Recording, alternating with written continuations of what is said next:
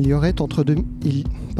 aurait, en 2019 entre 3000 et 7000 langues parlées sur Terre. Cela inclut les dialectes, ce qui signifie non pas les langues régionales, mais les variantes d'une même langue.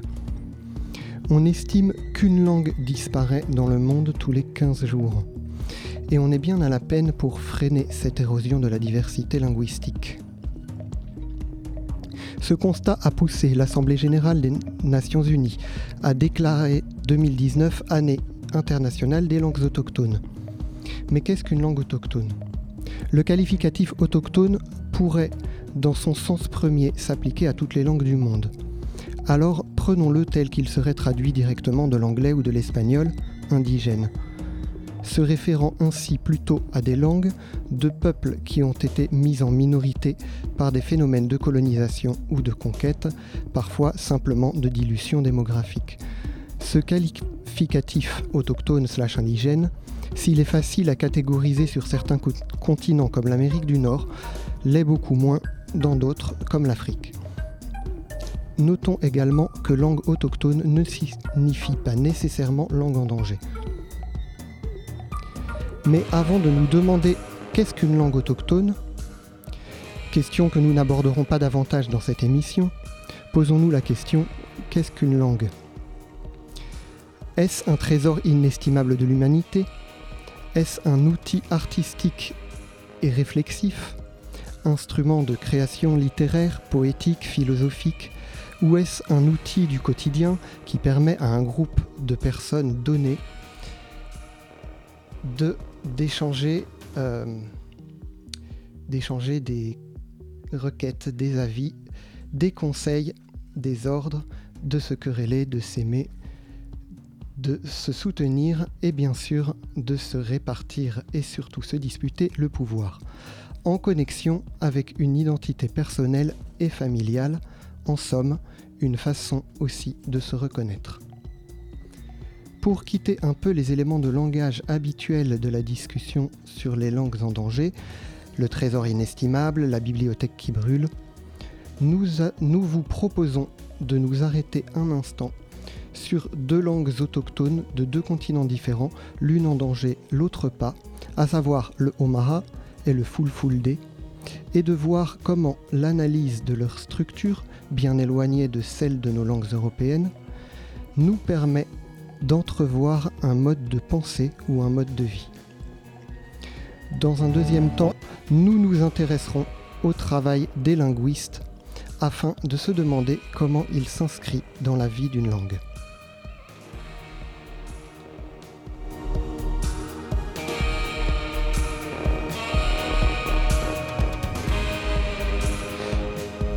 Pour cela, nous recevons Julie Marceau, doctorante à l'Université Paris 3, spécialiste du Omaha, langue autochtone du Nebraska, et Christiane Sédou,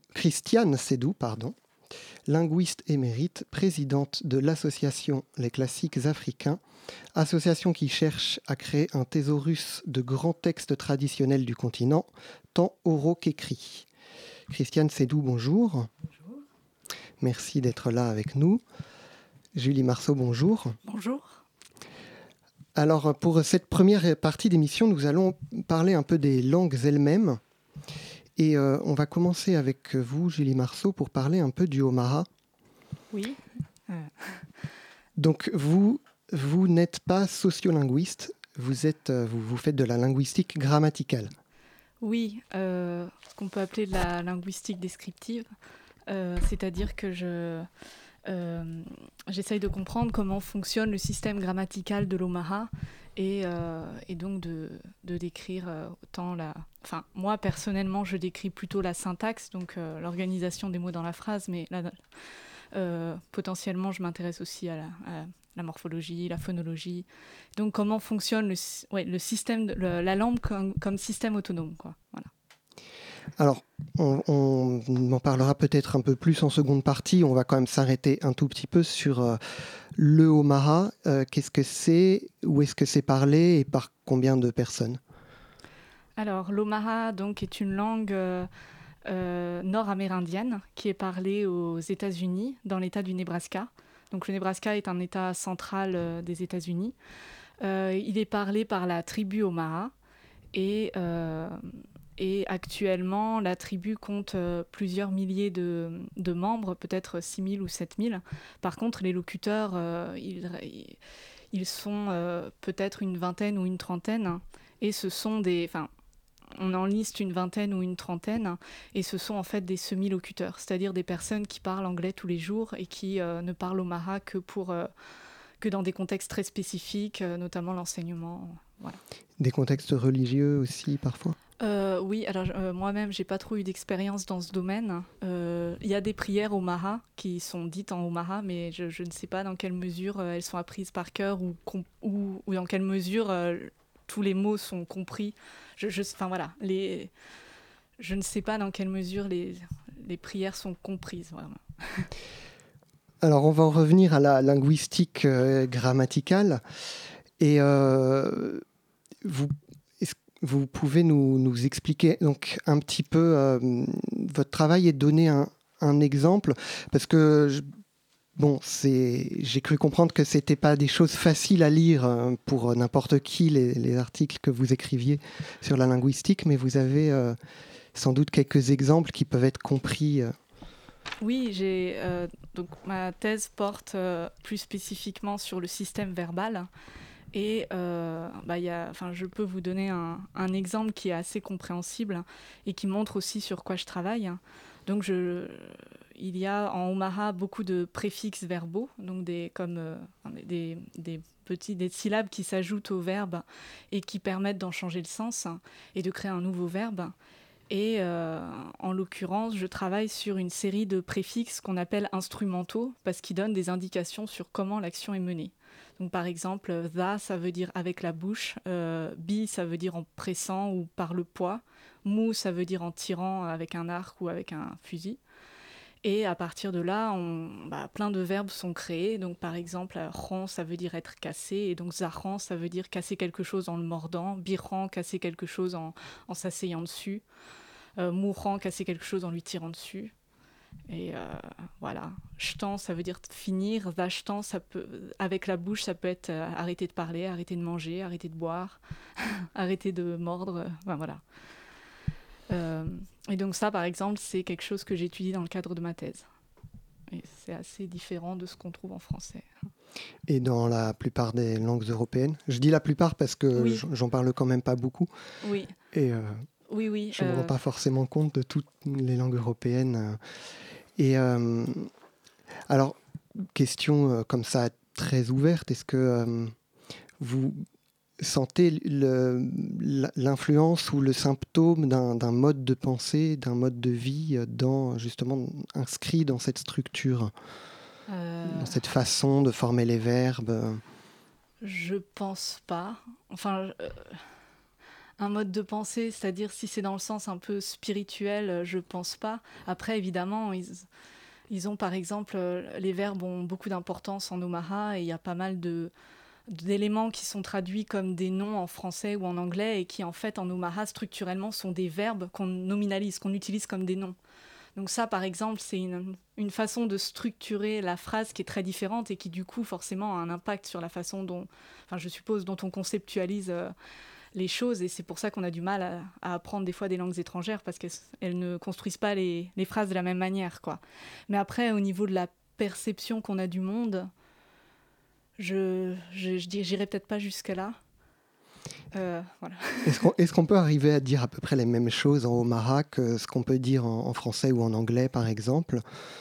Euh. C'est peut-être une question. Euh.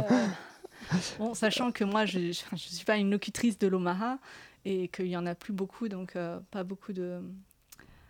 Je, je sais pas. Enfin, ils ont ils ont dû créer beaucoup de mots évidemment pour rentrer, pour expliquer, enfin pour euh, avec le contact euh, avec euh, les, Blancs qui arrivaient sur leur territoire, ils ont créé énormément de vocabulaire. Je... peux noter des choses intéressantes. J'avais remarqué que dans les vieux textes, ils ont un mot, warpani, qui est toujours traduit par poor, donc pauvre. Et en fait, je me rends compte que c'est souvent utilisé pour dire triste. Bon, ils ont aussi un mot pour dire triste, mais ils se disent souvent depuis que tu es parti, euh, je suis pauvre. Et je pense pas que ce soit dans le sens propre. Euh, mm.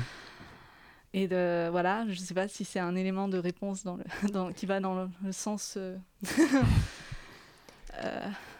Après, c'est vrai que c'est toujours difficile à dire. Qu'est-ce qui relève vraiment d'une d'un mode de pensée ou pas. Mais, il, y a, il y a beaucoup de gens qui disent des fois qu'il n'y a pas de mauvais mots en Omara on a, ou dans d'autres langues euh, d'Amérique du Nord, euh, que les jurons, ça n'existe pas. Euh. mais je, je, je, je, ne, je, ne, peux que répéter ce que les gens disent, je sais pas trop. Moi, mm. j'ai vu des insultes dans les textes, mais c'est pas des mots spécifiques, c'est des assemblages de mots qui servent d'insultes. Donc c'est big nose, gros nez, des choses. J'ai pas vu de mots qui, en eux-mêmes, sont, des, sont des insultes. Des gros mots, quoi.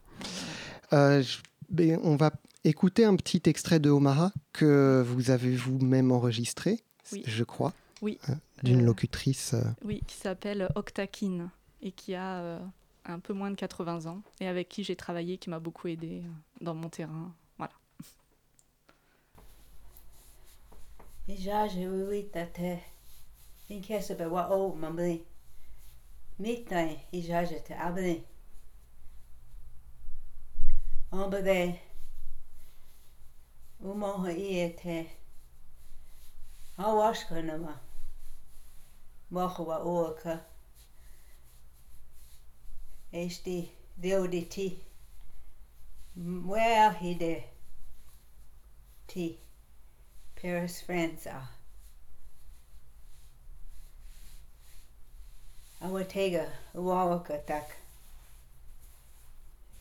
The Ishbaha, Daya Wakonatina Jesus. Ibaha. Omate. Umoha iete wagoze. Anoje meke.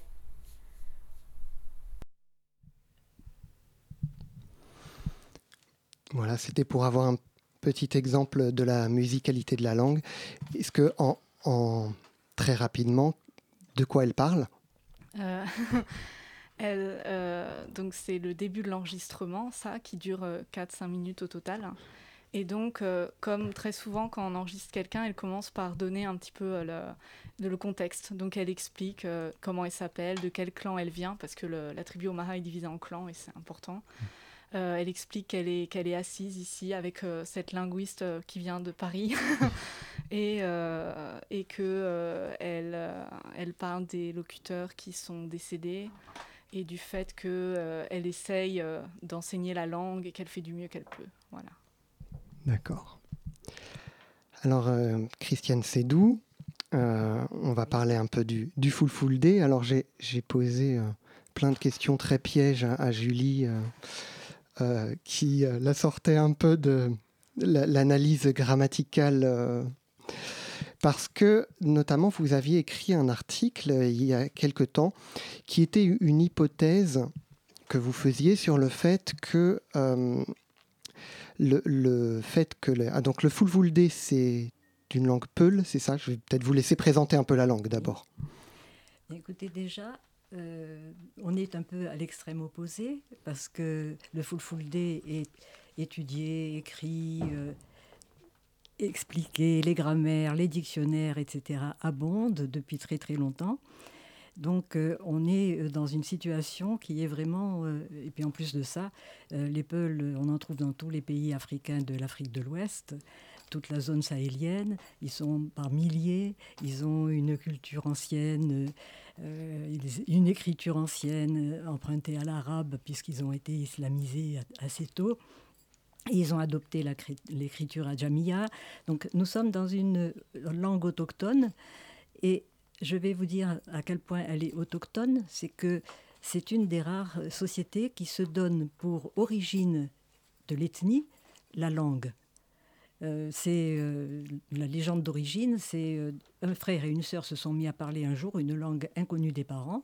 Les parents les ont effrayés, croyant que c'était des djinns, les ont chassés. Le frère et la sœur sont partis à l'aventure, forcément. Ils se sont arrêtés au bord de l'eau, ils ont allumé un feu et ça a fait sortir une vache de l'eau. Et puis tout un troupeau. Et donc ils sont devenus pasteurs nomades à partir de là.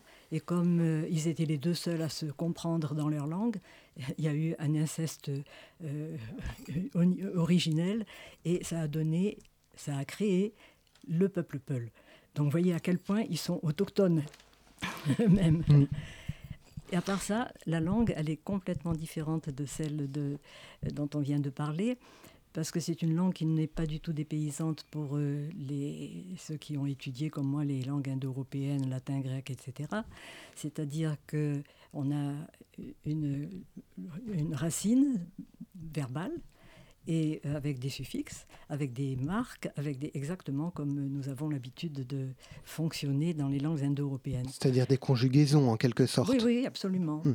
Alors, bon, il y a d'autres choses qui sont différentes. C'est que, par exemple, on a 24 classes nominales euh, qui se distribuent avec euh, des, des euh, classificateurs différents. Et ça, c'est le plus difficile pour nous. C'est-à-dire que nous, on en a six. On a je, tu, il, nous, vous, elle. Ah non, je parle pas, pas ça. C'est pas ça les classes nominales, non, pardon. Non, ça, sont les pronoms personnels. Ah. Les classes nominales, nous, c'est genre. C'est le genre féminin et masculin. Ah d'accord. Tandis que nous, on a l'homme et la femme, c'est dans la, dans la même classification, dans la même classe, mais on a comme ça 24 classes. D'accord. donc euh, c'est ça qui est un peu dépaysant pour eux. Mais pour ce qui est euh, de enfin, l'article dont vous parlez, c'est que à force de travailler sur cette langue et sur sa littérature, euh, je me suis aperçue d'un point de vue ethno-linguistique, alors à ce moment-là, dans l'analyse ethno-linguistique, qu'il y a peut-être, et ça j'aimerais pouvoir euh, consulter des chercheurs qui travaillent sur les langues de d'autres populations nomades pour savoir comment elles sont construites de l'intérieur, c'est que euh, la, la, langue Peul, elle repose principalement sur des racines verbales, déjà. Donc, on est, la langue euh, est structurée à partir de l'action. En plus, les racines verbales elles-mêmes impliquent une, une comment dire, euh, elles sont insérées et, l'espace est inséré et la, le, déplacement par exemple euh, dans l'espace et dans le temps euh, est impliqué dans la racine verbale elle-même. On ne peut pas dire je regarde en haut, je regarde en bas, je regarde derrière, je regarde au loin. Tout ça, c'est chaque fois une racine verbale différente. C'est un verbe différent, quoi. C'est chaque fois un verbe différent. Mm. Et euh, naturellement, euh, par exemple, tim, la racine tim, qui veut dire regarder de bas en haut, ça, entraîne toute une série de, développements, parce que ça peut vouloir dire, si vous dites que vous regardez de bas en haut un livre, ça sera lire, bien qu'il existe le verbe lire, mais ça implique que c'est un regard qui va s'interpréter comme un regard de lecture. Si c'est un regard, il y a un, verbe exprès pour dire regarder par-dessus quelque chose ou regarder sur une étagère, par exemple. Hein. Et il y a là le mouvement, la position, tout est inclus dans la racine verbale de trois lettres. Bien sûr, il y aura après euh, regarder, euh, euh, regarder avec ou regarder de telle ou telle manière, etc. Mais la racine verbale de trois lettres en elle-même signifie que on se, on se hausse pour regarder quelque chose qui est situé en haut ou qu'on veut regarder par-dessus un mur. Hmm. Il y a donc euh, une, inclusion du mouvement, du mouvement et hmm. de l'espace, euh, une dynamique qui me semble être, mais c'est peut-être une élucubration de ma part, être liée au fait qu'on a affaire à un peuple qui à l'origine était nomade et qu'il est tout le temps en mouvement et tout le temps inscrit dans euh, l'espace. Et alors, vous parlez aussi d'une profusion de verbes qui ont trait au pastoralisme, ou qui en tout cas, utilisés d'une certaine manière, ont trait au pastoralisme et qui se traduit souvent par une phrase entière assez longue en, française, eh oui, en français. C'est d'ailleurs tout le problème de cette langue, c'est que moi qui en traduis euh, à longueur de, de journées, de mois et d'années, c'est que, et en plus euh, de la poésie, euh, c'est que une petite phrase Peul me prend quelquefois deux lignes pour la traduction en français. je voulais donner un exemple. si j'arrive à le retrouver. Que vous, vous, parlez de la racine verbale fausse. Alors, je ne sais pas si je le prononce bien. Euh, qui veut dire taper de la paume de la main. Et vous dites que du coup, le verbe. Ah, c'est phobe, ça c'est dit, d'accord. C'est un B ah, crossé, que vous avez pris pour un S. Oui, oui. pour le S, c'est allemand. c'est taper, euh, c'est faire ça avec la paume de la main. Et, ça veut dire aussi faire traverser l'eau au troupeau. Parce qu'il y a une grande transhumance euh, dans cette région de la boucle du Niger. Et euh, il y a d'ailleurs une fête qui s'appelle le Diaral, où on fait traverser des milliers, des milliers, des milliers de bêtes euh, on, leur fait, on lui fait traverser le Niger, euh, le Diaka. C'est euh, un fleuve qui n'est pas comme la petite Seine que nous avons ici, hein, c'est immense. Quel est le rapport avec le fait de taper de la paume de la main? Eh ben, Le rapport, c'est que quand le berger veut faire traverser son troupeau, il, il, se met à côté de son troupeau et il tape sur l'eau il, flaque, il fait des flaques, flaques, flaques avec sa main, avec la paume de sa main sur l'eau, tout en les, interpellant pour les encourager à, nager. D'accord. On a, bon, vous avez vous donné beaucoup d'autres exemples donc sur cette hypothèse qui, je ne rappelle, n'est qu'une hypothèse que euh, le nomadisme serait inscrit dans la structure de la langue. Bon, malheureusement, on a pris pas mal de retard au début de l'émission. Il va falloir qu'on avance un peu et il va être l'heure de la chronique de David. Euh, chronique, David, que tu as euh, intitulé, je retrouve, pardon, Langue menacée et homogénéisation linguistique au Venezuela. Les voix du crépuscule, anthropologie du Paris cosmopolite.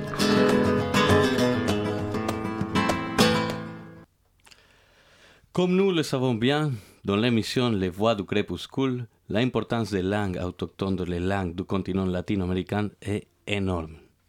Au Venezuela, il n'existe pas moins de sept familles de langues autochtones qui ont influencé l'espagnol. Pascal, sais-tu quelle est la langue autochtone la plus parlée au Venezuela? Hmm, Le Caraïbe? Non, euh, l'arawak? Presque le Caraïbe, c'est bien, bien l'arawak. Correcto, on peut dire. Presque 700 000 personnes peuvent le parler en 2019 par rapport selon les census de 2009. Eh, L'espagnol contient beaucoup de mots qui proviennent de l'arawak, comme par exemple caníbal, colibrí, hamaca, iguana, maïs ou tiburon, en français requin. Oui, ce sont, sont, même des mots qui sont utilisés euh, en français. Mais Colibri, oui. par exemple. La liste est longue. Connaissez-vous les douze autres langues? Les plus importantes du pays Venezuela, mais cher, cher Pascal Non. C'est la langue des Caraïbes. Bah, je l'avais dit au oui, début. Vous avez bien dit. Oui. De, la tribu du, de la tribu du même nom, qui a aussi donné son nom à la mer, qui est parlée par 80 euh, 000 personnes. Les Caraïbes ont une réputation agressive car ils sont expansionnistes, ce qui explique sa survie jusqu'à aujourd'hui. Enfin, nous avons la famille des langues Yanomami aussi, dont les locuteurs environ 34 000 personnes habitent la forêt, la forêt amazonienne.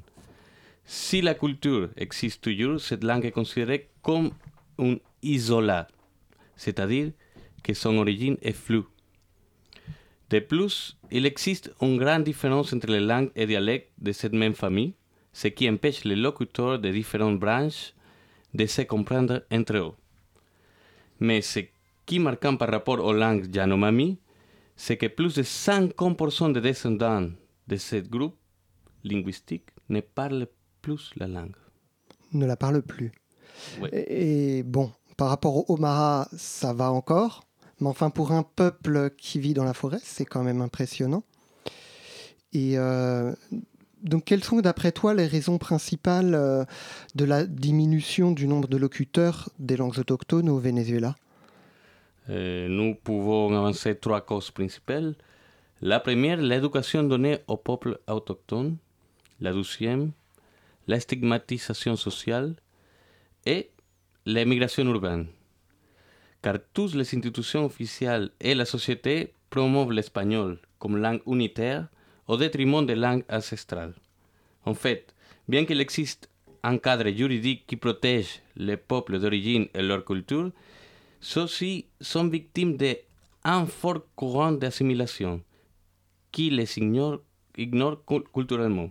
En fait, toutes les actions publiques qui leur sont destinées ont pour unique objectif leur, service, leur, leur survie, pardon, sans tenir compte de leurs différences culturelles. Alors nous, nous, avions déjà parlé dans les Voix du crépuscule des attaques euh, contre la diversité culturelle. Euh, la diversité euh, oui, culturelle. Oui, exactement. Nous parlons d'une marche inexorable. Ça, ça a l'air d'être inexorable vers le monolinguisme dans toute l'Amérique latine. Et euh, les Vénézuéliens font quelque chose pour empêcher cela? Il y a euh, des tentatives, comme en 1969, d'un système d'éducation bilingue interculturel qui a été mis en place. Mais le manque d'enseignants qualifiés, le manque de vocation et de contrôle a marqué leur échec. La, la, réalité est que le seul salut pour l'héritage linguistique culturel de Venezuela doit être orienté vers une transformation sociale profonde qui amène les Vénézuéliens à identifier la valeur de la culture de leurs ancêtres et à freiner les politiques paternalistes à destination des populations autochtones. Merci David. Merci à vous Pascal. On va pouvoir passer à la, la deuxième partie de l'émission où on va parler plus de, du, du, rôle du linguiste d'une part, de la, la, perception aussi parfois des linguistes, euh, notamment en Amérique du Nord.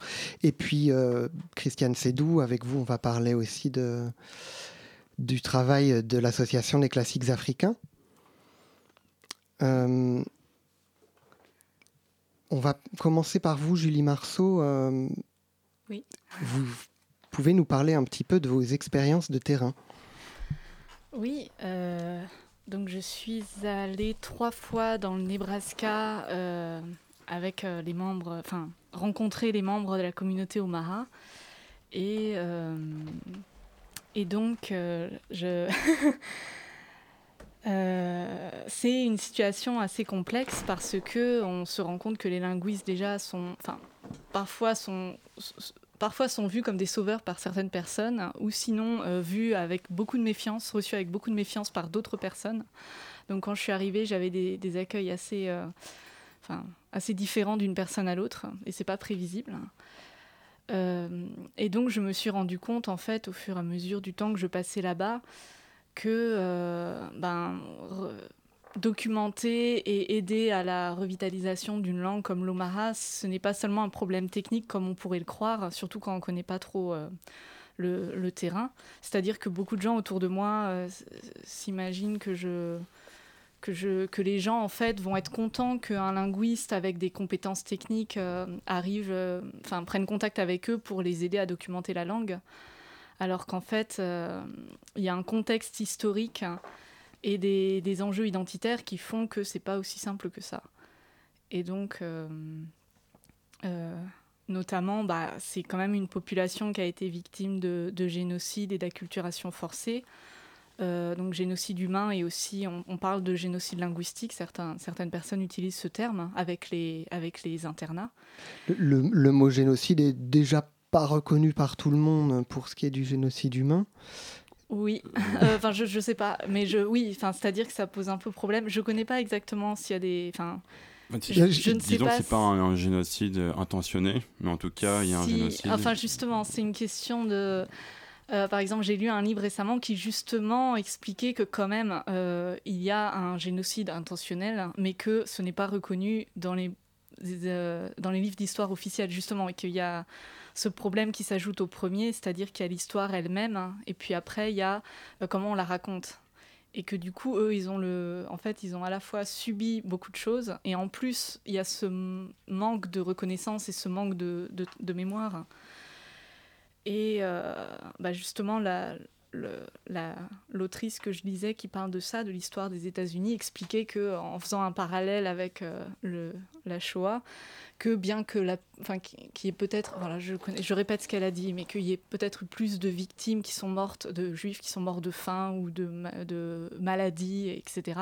Mais que ça n'enlève rien au fait que tout le monde reconnaît qu'il y a eu un génocide, qu'il y a eu quelque chose d'intentionnel qui a été fait.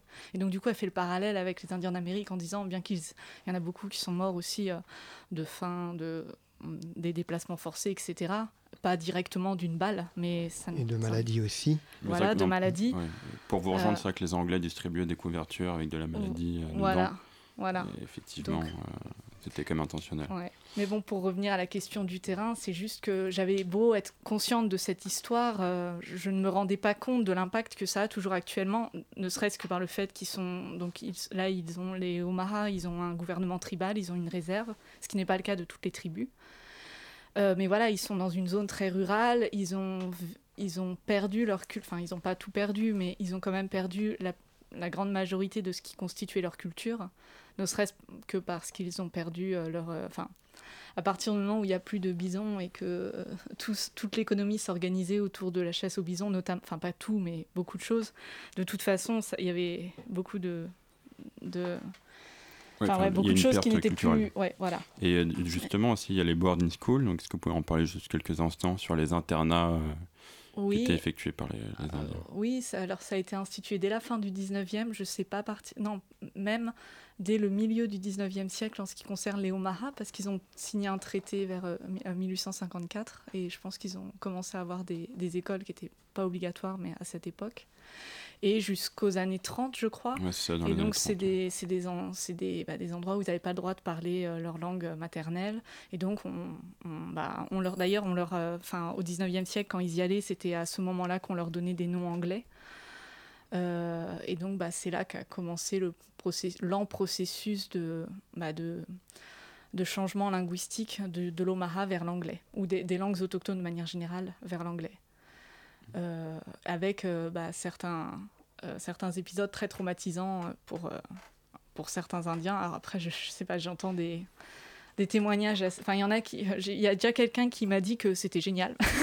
Donc, je ne veux pas dire. Hmm. Globalement, je sais qu'il y a eu des choses absolument horribles. Moi, j'ai jamais eu personne qui m'a fait un, un, témoignage personnel de traumatique. Par contre, j'en ai lu. Oui. Bah, oui.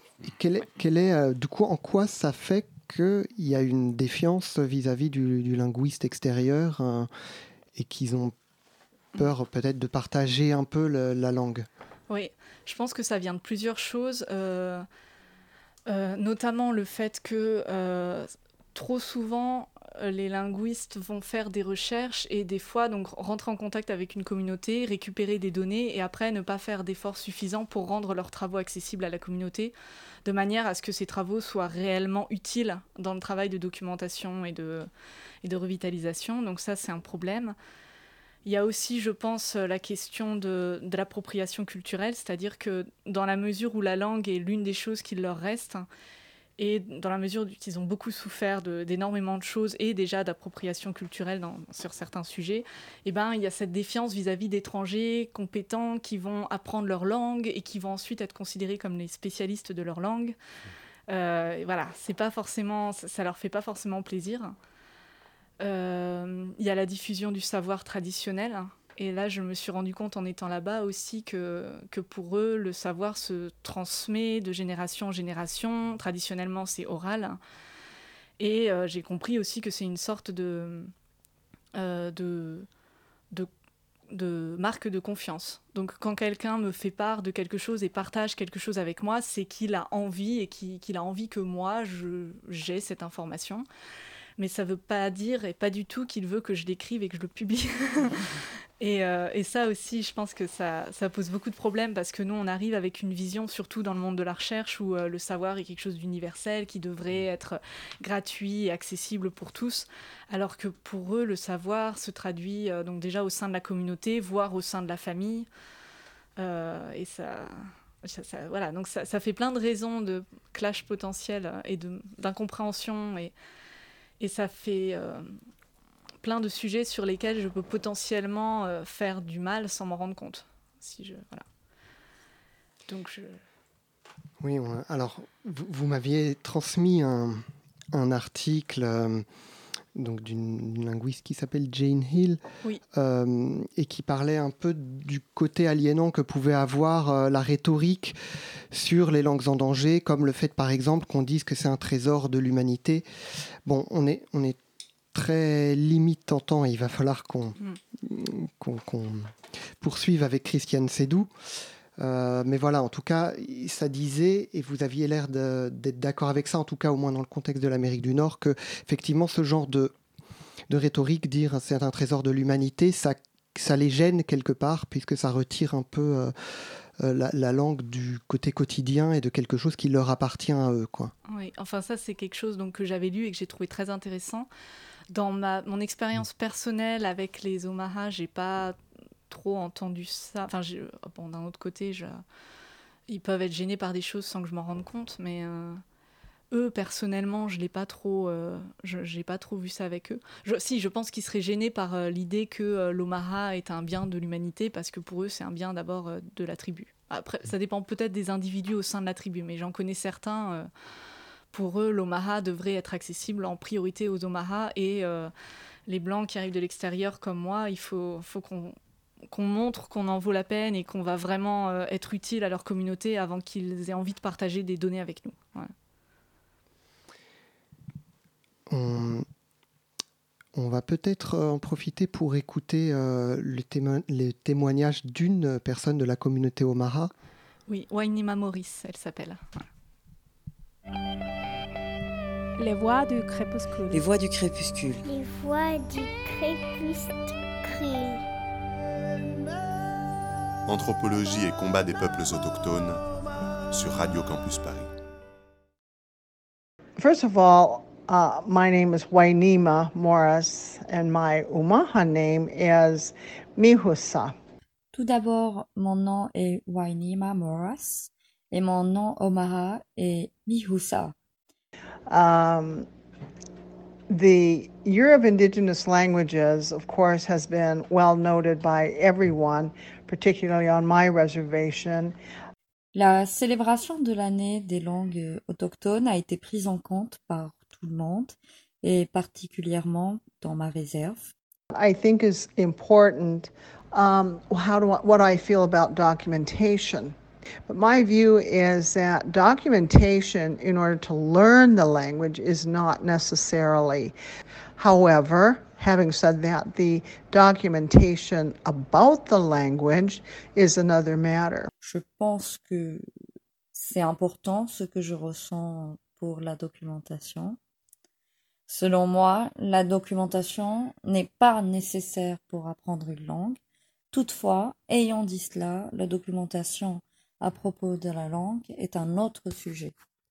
Now, there's been a lot of documentation in that um, historically the language has been written down uh, using uh, various kinds of orthography that's extremely confusing. Maintenant, il y a eu une littérature foisonnante sur comment les langages, sur le plan historique, ont été mis à l'écrit utilisant différentes orthographes pouvant parfois porter à confusion. And when we attempt to teach uh, the language by using these kinds of orthographies, uh, it can become very confusing. Et quand on essaie d'enseigner ces différents types d'orthographes, cela devient effectivement confus. However, um, you know, I, one of the things that we tend to leave out, and what these written documents do not reflect, is often the syntax um, and, and much less the, the hearing. Cependant, vous savez, une des choses qu'on tente d'exclure et que les documents écrits ne reflètent pas est souvent la syntaxe et beaucoup moins l'écoute du langage.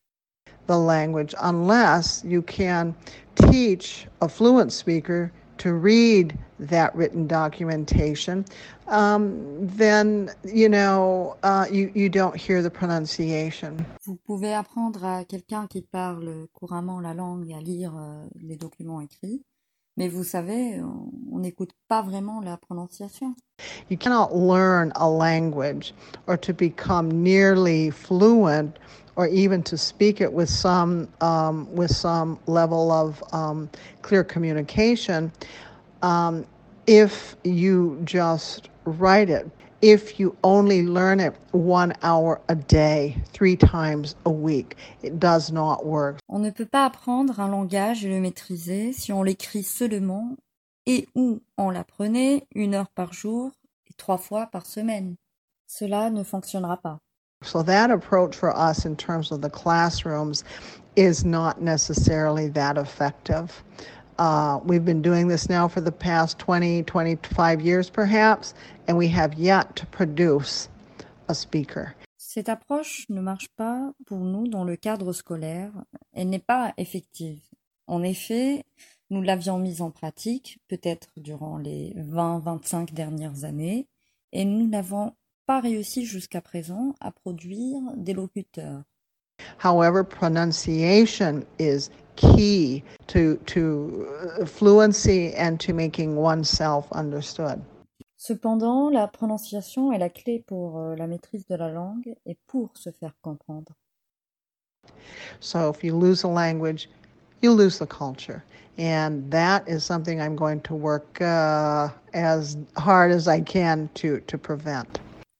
Si vous perdez votre langue, vous en perdez la culture. Et contre cela, je vais travailler aussi dur que possible. Merci Émeric euh, pour le, montage, la traduction et le montage. Et puis merci à Iman euh, qui a, qui a dit la traduction. C'est avec plaisir, Pascal.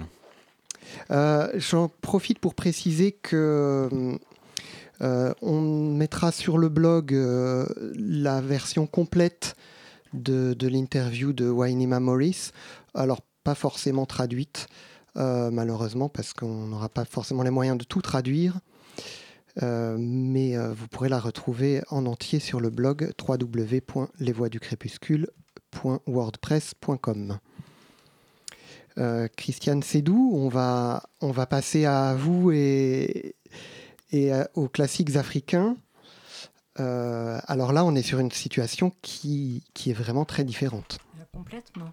Parce que encore que il y a euh, certains textes euh, qui sont dans des langues qui ont été euh, vraiment décrites uniquement par des chercheuses du CNRS, des linguistes, et à côté de ça, au contraire, d'autres textes qui sont dans des langues qui sont connues depuis longtemps, écrites même, etc. Bon, alors l'association des classiques africains, elle est, née, juste après les indépendances, quand euh, on a pris conscience que toute cette littérature traditionnelle orale, qui euh, dans toutes les langues africaines était encore très vivante, euh, risquait d'une part avec l'alphabétisation dans les langues ou françaises ou, anglaises, mais surtout françaises parce que les Anglais encore ont quand même perpétué l'enseignement des langues africaines. Mais en France, euh, non, c'était euh, comme euh, en Bretagne, hein, on n'avait pas le droit de parler sa langue, même à l'école. Donc, au moment des indépendances, tout le monde a été sensibilisé au fait qu'il était peut-être urgent de récolter tous ces textes traditionnels qui étaient oraux et de les transcrire et de les publier avec deux objectifs. Pour les euh, locuteurs eux-mêmes de créer une sorte de, de, conservatoire euh, des archives littéraires qui sont toutes très riches dans chaque langue. Et puis, par ailleurs, pour faire connaître aussi à l'extérieur, faire connaître au monde non africain qu'il y a une véritable littérature africaine très importante dans chaque langue. Donc euh, on a créé cette association et on a publié euh, une sorte de, collection Gustave Budet de l'Afrique en faisant euh, des choses, publication savante dans une certaine mesure, parce qu'on présente toujours, bien sûr, une introduction pour euh, euh, préparer le lecteur à la réception correcte, finalement, de ces textes, en connaissant la société qui les produit, en connaissant le, genre et la façon dont le genre est perçu dans la société, etc. Et, euh, à côté de ça aussi, on fait donc la transcription de la langue en caractère latin. Euh, la adapter, et puis euh, la traduction en vis-à-vis, des notes explicatives, Et euh, quand ce sont des textes pour lesquels euh, l'élément musical est indispensable, on avait pris l'habitude d'ajouter, euh, d'encarter dans les livres des petits disques. Et maintenant, étant donné que ça devient très vite obsolète, les disques, les, cassettes, etc., il y a le laboratoire d'ethnomusicologie de Nanterre qui peut les mettre en ligne. D'accord.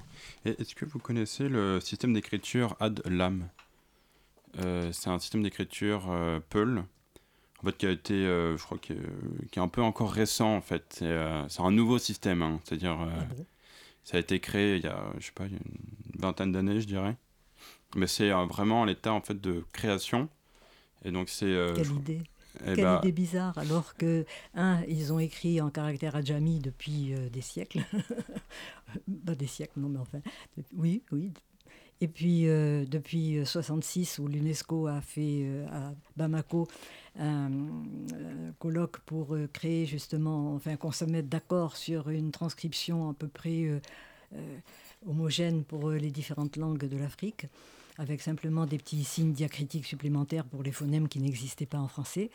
Euh, il y a eu des publications et on n'a pas besoin d'inventer encore une autre euh, écriture. C'est vrai que oui, après ça complexifie la Et qui c'est qui a inventé cette écriture? Alors du coup, euh, ce sont deux frères qui se nomment donc Ibrahim, Ibrahima et Abdoulaye Bari. D'accord? Mhm. Ils travaillent avec, je crois que Microsoft, ils ont développé un peu leur projet. Mhm. je pense que c'est un peu. Et c'est avec des caractères latins ou des caractères euh, arabes Ah non, justement, ce sont euh, des caractères nouveaux qui ont, sont un peu empruntés à l'arabe. Et du coup, bon, c'est ça qui est assez étrange. Euh, mais du coup, c'est un nouveau système d'écriture. Oui, pourquoi ben, pas, après tout mais... Pourquoi pas, mais ça donnera rien du tout parce que la, les, les, publications sont déjà tellement nombreuses dans les autres écritures que je ne vois pas quel intérêt. C'est vraiment une fantaisie. C'est vrai que ça complexifie davantage. En revanche, en revanche, euh, il y a d'autres langues qui, euh, au, 18, au 19e siècle, ont, ont, eu des écritures inventées. Et euh, celle qui restait vraiment et tout à fait en, activité, et en Guinée en particulier, c'est le nko pour les langues malinquées, les langues mandingues. D'accord. Pour, pour, le malinqué là-bas. Donc là, ce sont des caractères ni arabes ni latins? Si, si, ce sont des caractères spéciaux. C'est-à-dire spéciaux eh ben, ni latin, ni. C'est ça, ni latin, ni arabe. Ni arabe. D'accord. Et alors, moi, je voulais vous demander par rapport aux hum, publications que vous faites avec les classiques africains, c'est mhm. quelque chose qui est reçu comme valorisant. Vous ah disiez, est-ce qui était à l'origine en fait de, du, du, constat qu'il y avait ce besoin? Ben, En fait, euh, il y avait, après les indépendances, euh, un désir d'alphabétisation dans les langues africaines.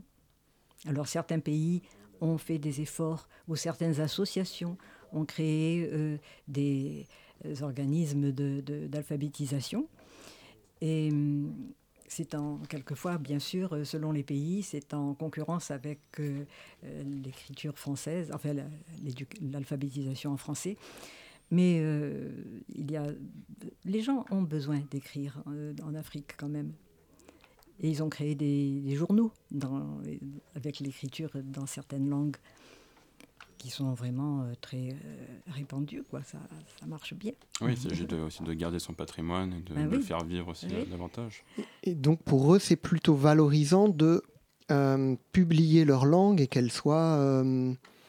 qu'elle puisse être lue un peu et, accéder un peu par n'importe qui. Bien sûr. Et puis, euh, comme dans l'Afrique de l'Ouest, euh, en tous les cas dans, les langues de l'Afrique de l'Ouest, il y a euh, beaucoup de gens qui ont été en contact avec l'islam assez rapidement. Ils ont eu l'écriture arabe d'abord et ils ont eu le sentiment qu'ils pouvaient aussi écrire leur langue. Et ils ont utilisé à ce moment-là les caractères arabes.